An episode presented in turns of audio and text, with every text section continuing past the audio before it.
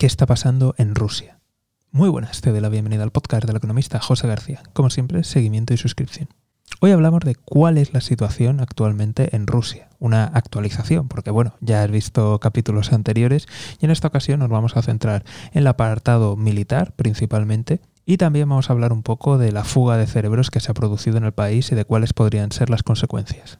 En el apartado militar estamos viendo un aumento de las armas merodeadoras rusas, las propias rusas, de, pero de verdad, no de esas que dice el Kremlin de que son rusas y luego nos enteramos que son iraníes, sino hablamos de los drones merodeadores propios rusos, las municiones Lancet, que estamos viendo un importante aumento en el campo de batalla.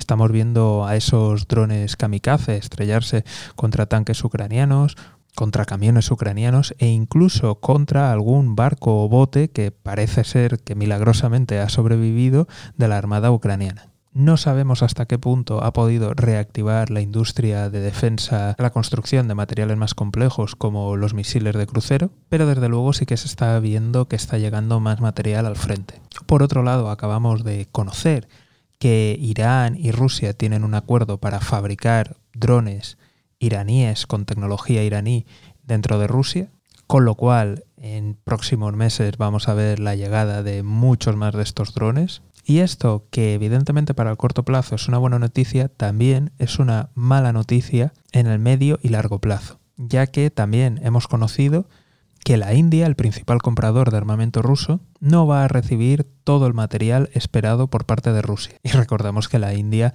tiene importantes tensiones y disputas territoriales con China y con Pakistán. Así que si a este comprador clave se le está haciendo esperar y no le llega el material ni en tiempo ni en forma, no me quiero ni imaginar lo que le estará pasando al resto de compradores del armamento ruso. La explicación que ha dado el Kremlin es que evidentemente tienen que priorizar la producción y las necesidades nacionales, pues están en guerra. Así que esto evidentemente va a tener consecuencias en el mercado armamentístico mundial y también en las posibilidades que tiene Rusia de ejercer influencia en el mundo. Y esto, como te puedes imaginar, va a ser aprovechado evidentemente por los Estados Unidos, algo que ya está pasando, por China, en menor medida, ya que evidentemente tiene acuerdos de colaboración importantes con Rusia, y sobre todo el que ahora mismo se está forrando sin duda es Turquía, ya que Turquía está ofreciendo una alternativa bastante más competitiva económicamente, vamos, que vende armas más baratas, y luego también es un país que tradicionalmente, pues bueno, no pregunta exactamente qué se va a hacer con el armamento, qué se va a hacer con él,